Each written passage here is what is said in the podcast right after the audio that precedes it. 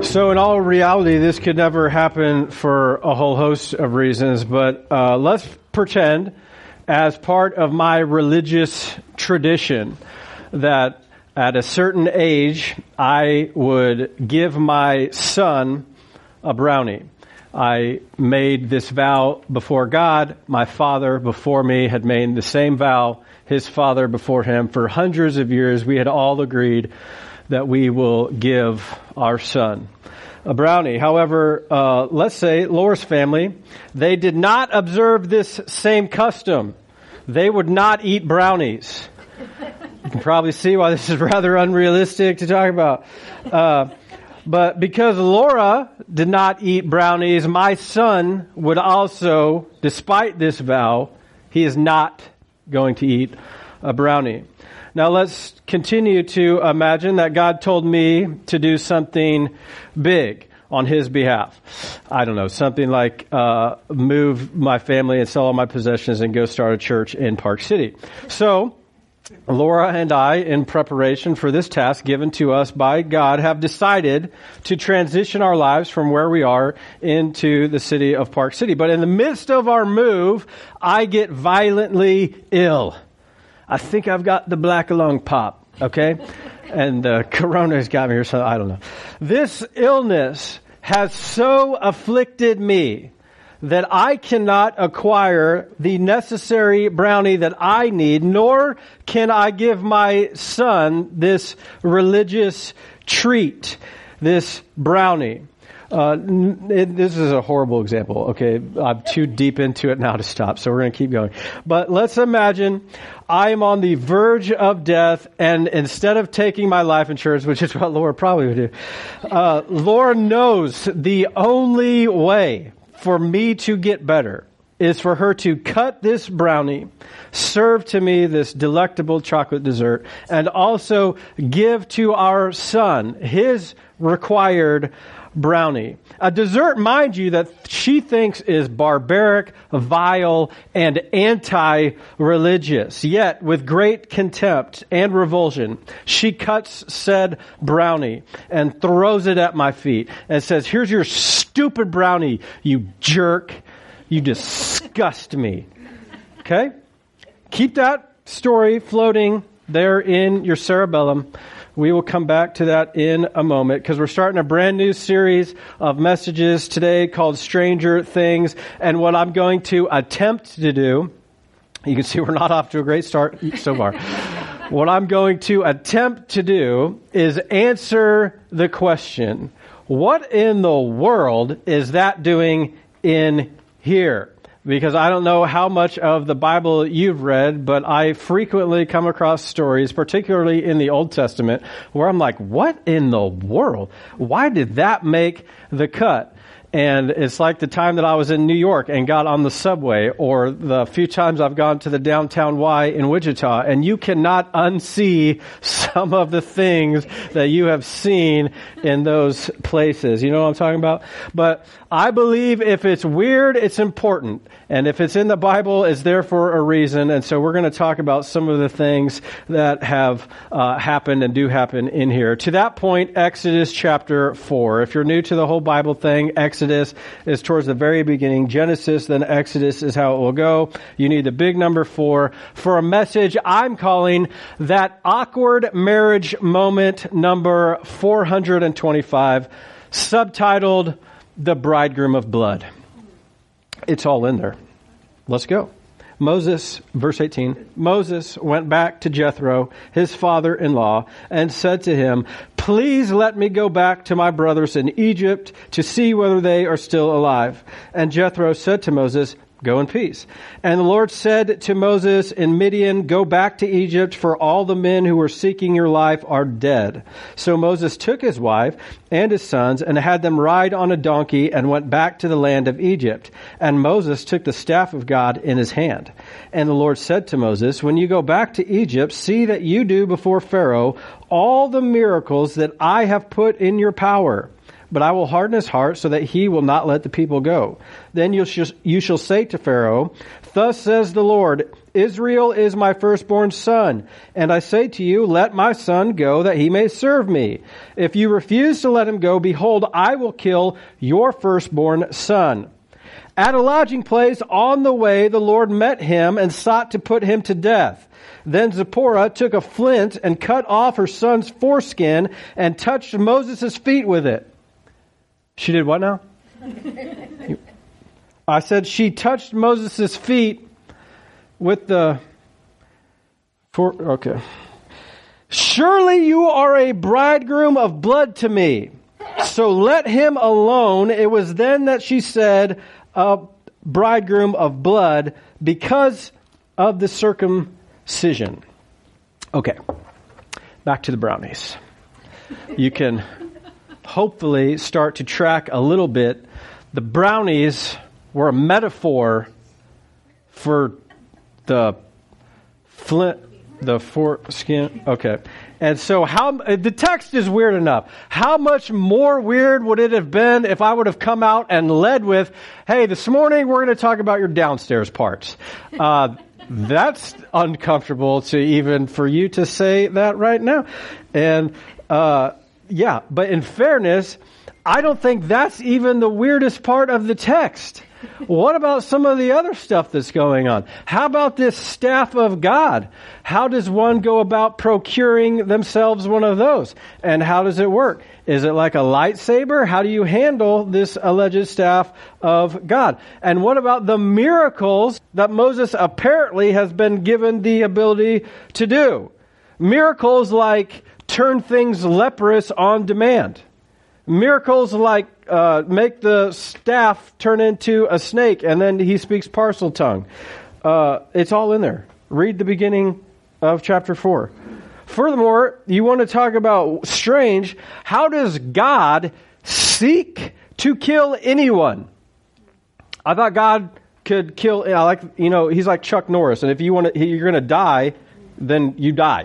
God doesn't have to seek to kill anyone. Once heard uh, death had a near Chuck Norris experience. and so, like, but even if God did seek to kill something, it seems a bit overdramatic that God would seek to kill Moses based on the fact of a lack of circumcision for on his son. This is not new information to God. I mean, we know from the previous chapters that God has been in dialogue with Moses for quite some time. So it's not like God somehow got a glimpse of Gershom. Uh, that's Moses' son. So it's not like God somehow got a glimpse of Gershom in the firelight on the way to Egypt. And God is like, what is this, Moses? Did you not do the thing with the, and, uh, it gets even weirder when you consider that Gershom is probably late teens, early 20s by this point. See, Exodus chapter 2 tells us Moses uh, flees Egypt. He's in the land of Midian, saves Zipporah and her sisters from some bandits. And Zipporah's dad uh, gives Zipporah to Moses as a prize. Congratulations. Thank you for, you get her. And uh, then God, when He does speak to Moses years later from a burning bush, uh, we know that Moses has already got a family by that point. So you can imagine your mom coming to the dorm room freshman year of college your roommate walking in a little late and over here overhearing the conversation and she's got some scissors and there's about the procedure to take place. And I'll come back later okay? Yeah you guys do what and uh, that put a little strain on the mother-son relationship from that point forward. Uh, let's do a little bit of work. What does any of this have to do with anything? How does this relate to Jesus? How does this relate to my life in 2020 let's figure this out. First of all all, jot this down. Every sin has a gotcha, and it's eventually going to get you. Every sin has a gotcha, and it's eventually going to get you. To say it another way, your sin never affects just you. It always affects the people around you. Moses, by not circumcising his son, had deliberately disobeyed a command that God had given to the Jewish people, which I know on the surface sounds weird, but God had commanded Abraham and all of his future descendants who followed him to be circumcised. Now, this raises a whole host of other questions, particularly uh, why, you know, like what, well, God, were you thinking here? Uh, why not something that related to men and women both? How about a tattoo? That could have made a, a little bit of sense, like I heart Jesus on the arm. Uh, why not that? Uh, why not a piercing? And we could have got super trendy and just did like the center part uh, of the left ear, or um, what about an eyebrow? Maybe just a little nose stud. You know, I've seen some guys with that. That's fine. So, like, why not something like that? Why this? Well, let's look at the command that God gave. It shows up in Genesis chapter 17, and we can chat a little bit about it. Uh, when Abraham was 99 years old, the Lord appeared to him and said, I am El Shaddai, God Almighty. Serve me faithfully and live a blameless life. I will make a covenant with you by which I will guarantee to give you countless descendants. That's a big deal. Abraham had no descendants. He's 99 countless descendants. Then God said to Abraham, Your responsibility is to obey the terms of the covenant. You and all your descendants have this continual responsibility. This is the covenant that you and your descendants must keep. Each male among you must be circumcised. All must be circumcised. Your bodies will bear the mark of my everlasting covenant. Any male who fails to be circumcised will be cut off from the covenant family for breaking the covenant. If you uh, read some of the, the verses that we skipped there, you'll find out that God specified his covenant by saying, on the eighth day, all the males must be circumcised. So again, why? What in the world? Well, you can ask God when you get to heaven what He meant to do, but in the meantime, I will try and do my best by saying that, first of all, there is a hygienic reason for circumcision. Science has shown that it is safer in the long run for both the male and his partner.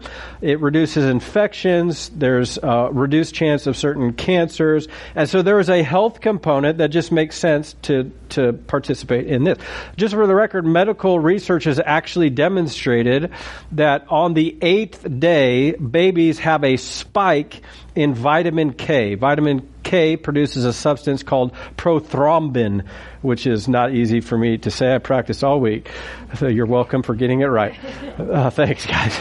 So, uh, but on the eighth day specifically, uh, prothrombin. And prothrombin is what actually allows your blood to clot in the best way possible. And on the eighth day, you have more prothrombin in your body than at any other day in your life. And so, in ancient cultures, when there's no medical um, advancements or anything like that, that's a big deal to, to have your blood clot so you don't bleed out. Uh, most doctors don't actually uh, do that process anymore as far as cutting the foreskin. There's a uh, rubber band kind of thing. But uh, even 10, 15 years ago, they would give little boys a shot of vitamin K uh, day one, day two after birth, so that they could perform the circumcision then instead of on the eighth day. Uh, but that's one of the reasons, hygienic reason. Most of your Old Testament commands, in fact, are for hygienic purposes. Um, number two, another reason God could have used uh, for for instituting this covenant command, uh, a polemic reason, polemic meaning to debate or debunk. Keep in mind, God's primary purpose for anything that he does is to show all people everywhere that he is the one and only God. There is no other. Well, many of the ancient religions around Abraham also practiced circumcision. Archaeologists have discovered cave paintings and clay tablets and writings from thousands of years before Abraham uh, also showing pictures and describing circumcision. However, they did it to worship a fertility god. They talk about it being like pruning a tree.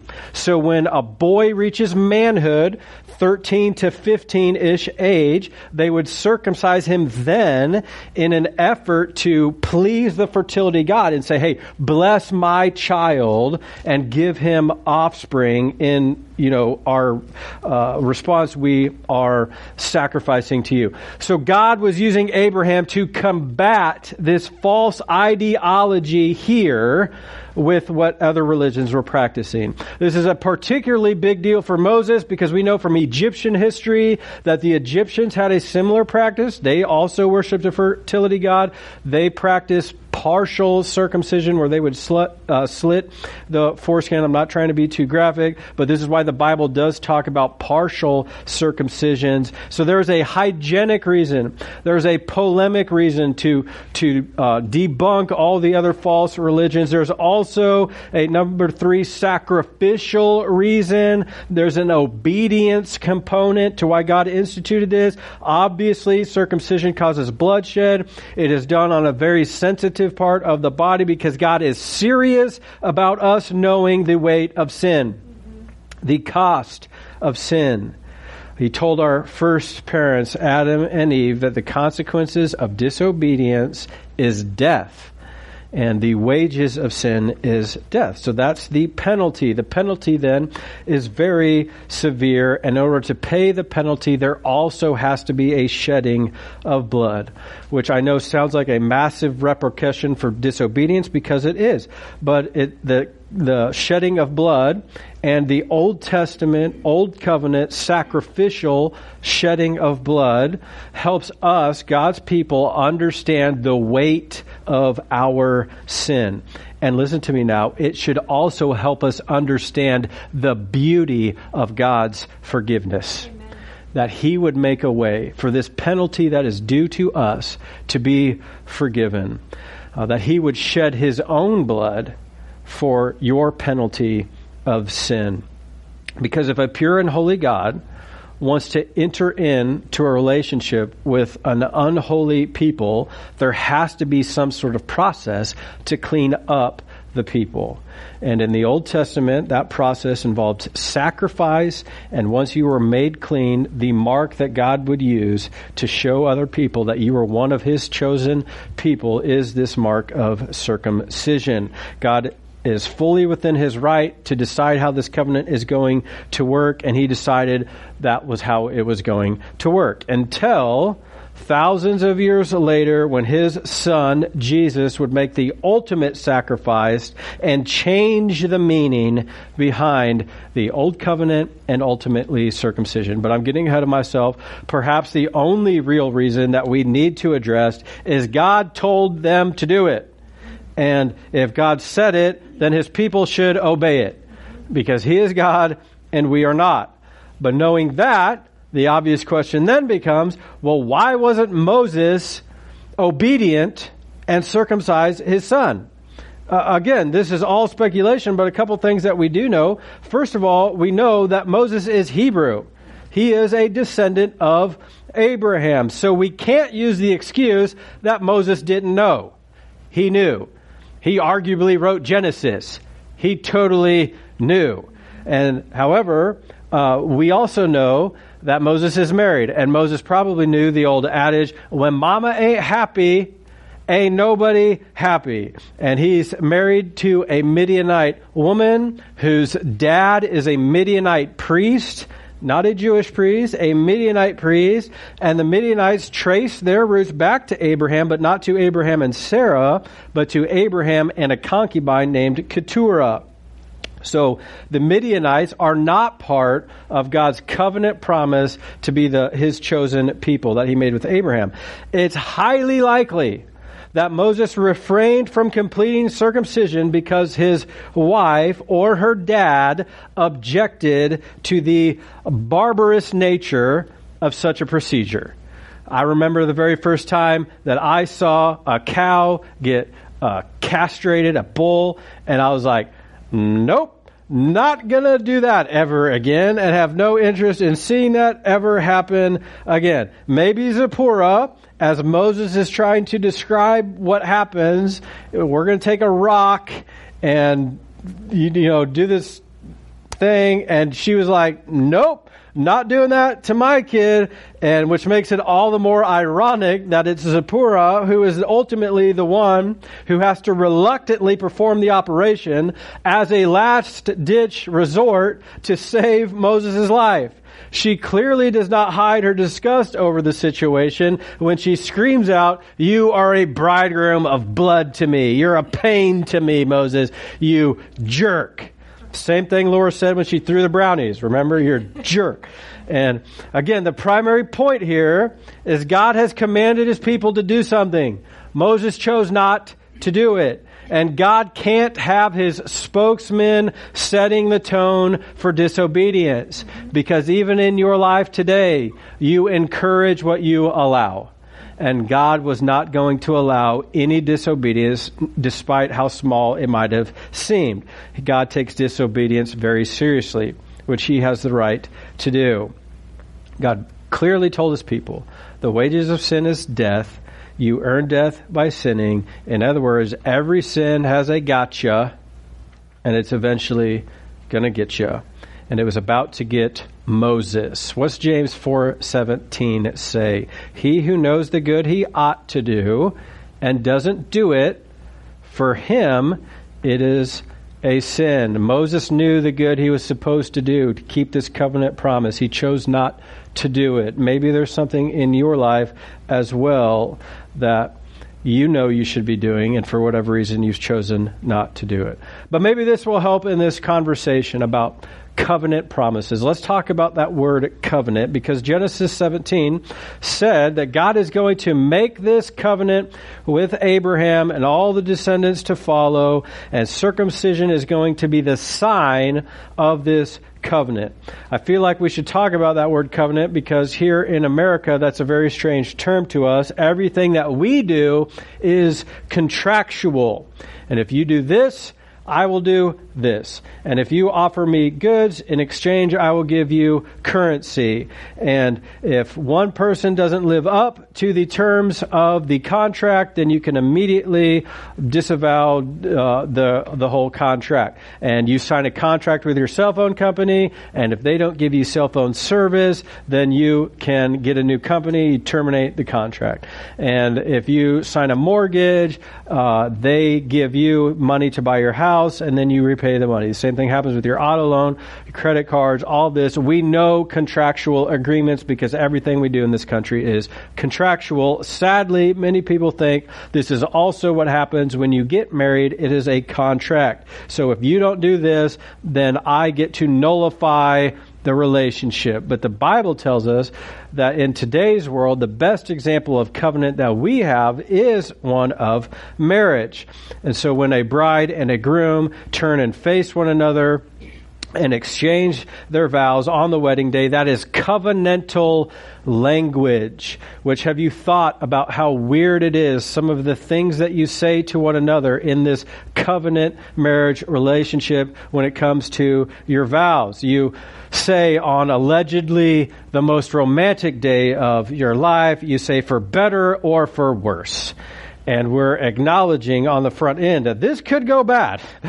Uh, but that doesn't matter because even if it goes bad, I am with you for better or worse in sickness and in health. Like if everything I love about your vibrancy and your energy and your physical beauty, if it vanishes tomorrow, I'm not going anywhere. I am with you for richer or poorer, right? If we're driving a Lamborghini or we're sharing a Dr. Thunder, it don't matter. We're in this together and uh, until death do us part. This is covenantal language. What's the sign of the covenant of marriage? It's the exchange of the vows and the exchange, the sign that we made these vows of our wedding rings. We have this sign of the covenant right? This is why you wear your wedding ring, why you wear your wedding ring. That was easy to talk about.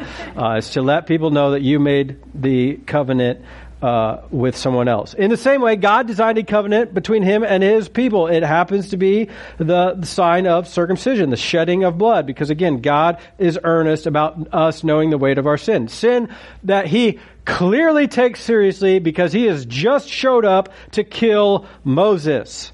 Some scholars argue that the text is actually talking about Gershom. The, the previous verses were all talking about the firstborn son, and then uh, the the plague of Egypt with the killing of the firstborn son, and God sending His son. Um, so maybe it was talking about the son. Uh, it doesn't really matter. What matters is that the line God has drawn in the sand is stark.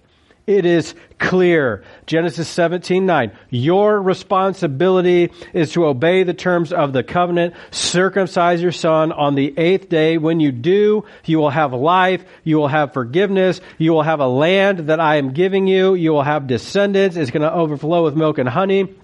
When you're inside this covenant relationship, you are going to be blessed and the world is going to be blessed through your obedience. However, outside the covenant, there is death, there is decay, there is judgment for everyone. Moses has chosen to raise his son outside of the covenant. He is raising his son either as a Midianite or as an Egyptian, and the Lord has shown up to kill him because every sin has a gotcha and it's eventually going to get you. But what happens? Zipporah knew exactly what the problem was. Did you see how fast she worked? Immediately, the Lord has shown up to kill, and she takes care of the problem. That is to say, in the same way that your sin never affects just you, your faith can also help somebody else. Amen. Isn't that good news? That, that wayward child that you've been praying for, keep praying. You, know, that, that uh, the, the times that you came to church without your spouse, keep doing that. I, I shared the example that my mom went to church for 18 months without my dad until he finally came and got baptized and saved, which radically transformed my life. And uh, your steadfast obedience to the commands of God, even when your friends aren't obeying God, you choose to obey God. It makes a difference. But listen, here's why I want to talk about this because yeah, the subject matter is pretty weird, but I want you to feel the weight of this. I want you to understand the seriousness of the decisions that you are making. Some of you are playing with fire and you are deliberately disobeying God and you're choosing to go your own way in life. And despite God telling you how to live, you're saying he can wait. Listen to me. Delayed obedience is immediate disobedience. Delayed obedience is immediate disobedience. There's consequences to your disobedience. I think so many of us love to hear about the grace and mercy and forgiveness and yes and amen to all of those things, but we can't talk about those things as if there's some trivial uh, thing in our past in an effort to castrate the lion of Judah. You tracking with me on that? Jesus is described as a lion and he is not tame. We like to try and pull his teeth out in an effort to make our sin more palatable and to make ourselves feel better. But I love that scene in the Chronicles of Narnia when Mr. Beaver shows up and says, safe? Of course he isn't safe, but he's good. And Jesus is good, and Jesus will offer forgiveness to you in order to stop punishment. But uh, yes and amen to that. He's gracious and merciful, and He knows your heart. But if you're deliberately disobeying, if you think you're tricking God, if you're just trying to calm your conscience by making what He has said is deplorable more palatable to you, I love you enough to say, Stop. Stop. Why are you doing that? Look, we just got done with three weeks of talking about joy because there is great pleasure in life to be had to those who follow the Lord and walk in His obedience. The happiest people I know are those who are in glad submission to the Lord, and the most miserable people I know are trying to make it all about themselves. And they just try and do everything they can in this life. And I'm telling you, the more miserable of a human being you are going to become every time you try and make life about yourself. Now, I want to show you something because I'm sure this idea of circumcision is still freaking some of you out, but check this out, Colossians 2:11. When you came to Christ, got this forgiveness that we've been talking about, you were circumcised, but not by a physical procedure. Christ performed a spiritual circumcision, the cutting away of your sinful nature. You can't be sinless, but you can't sin less. For you were buried with Christ when you were baptized, and with him you were raised to new life because you trusted the mighty power of God who raised Christ from the dead. That's what we believe when we baptize you. That's why we practice full immersion baptism. Because you lay down in the water, you're dead, you're raised to new life. So you see what he's saying? This is the sign of the new covenant that we've made with Jesus. It's no longer circumcision. The sign is baptism. We are baptized as a profession of belonging to the family of God. Doesn't make you a Christian any more than circumcising makes you a Jew, any more than wearing a wedding ring makes you married. It's a sign, but it's a sign that you're going to obey the new covenant of Jesus. You're letting all the other family members know, hey, I'm following Jesus. I'm in. Hold me accountable. Encourage me. Speak life into me. I'm with you on this mission of God to see His uh, commands to the ends of the earth. Pray for me. Like a wedding vow, we get into the water. We testify, I'm with Jesus. If you're baptized here, you're saying, I'm with New Anthem. I'm going to commit to the mission that we're all on as a family. So a couple questions for you just to conclude our time together. The first is this I'll just ask it as plainly as I know how. When you say that you're a Christian, what does that mean? What does it look like?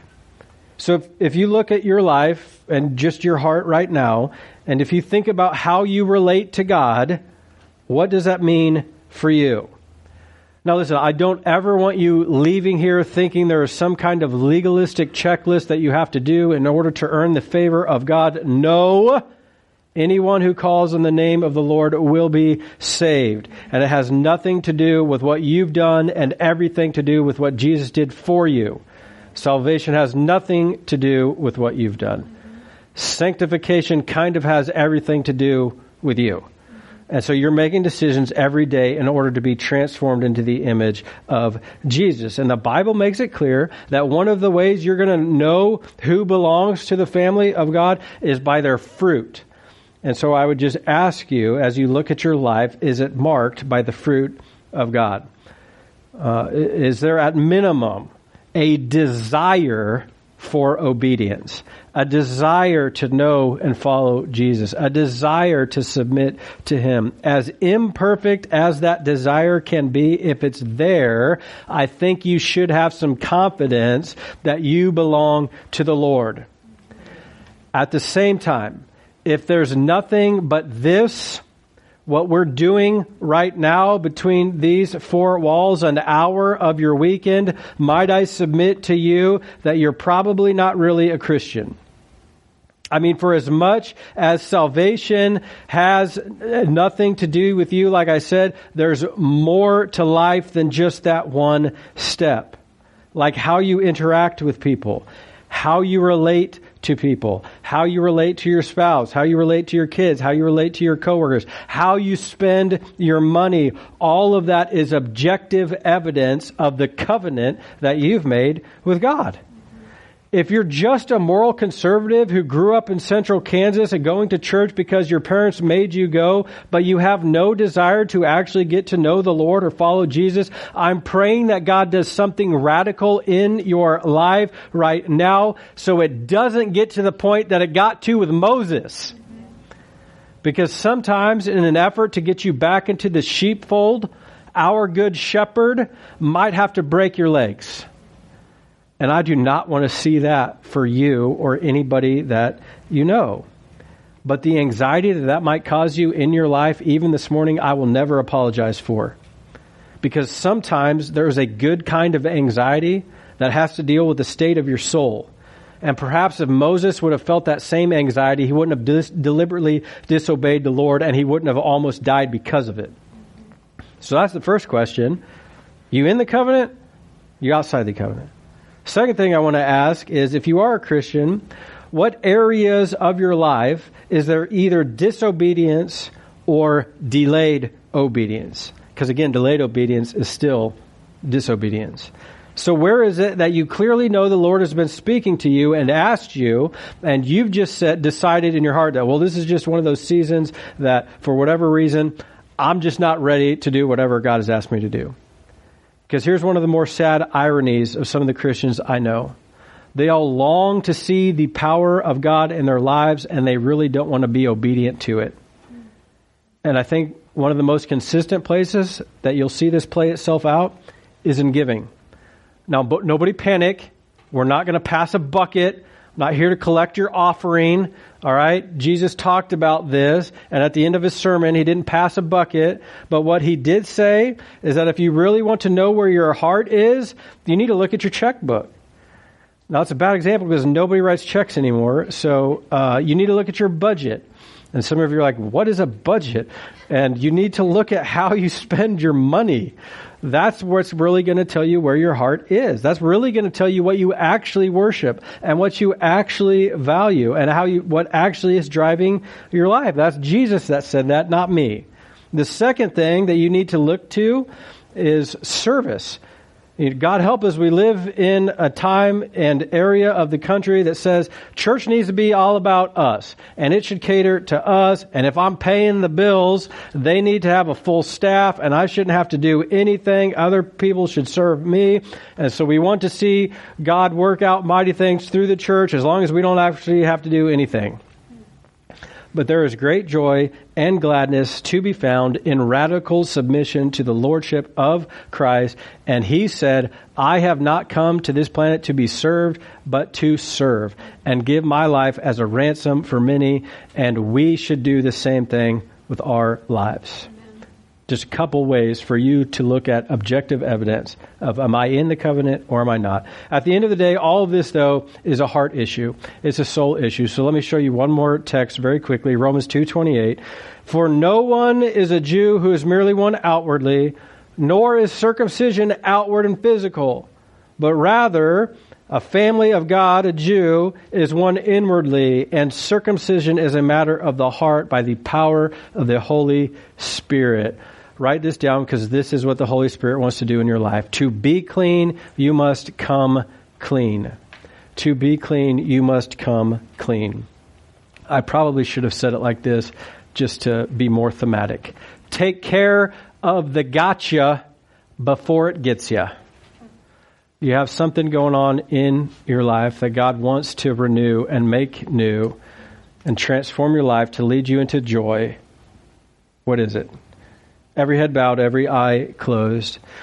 God help us towards this end to have a desire to follow you?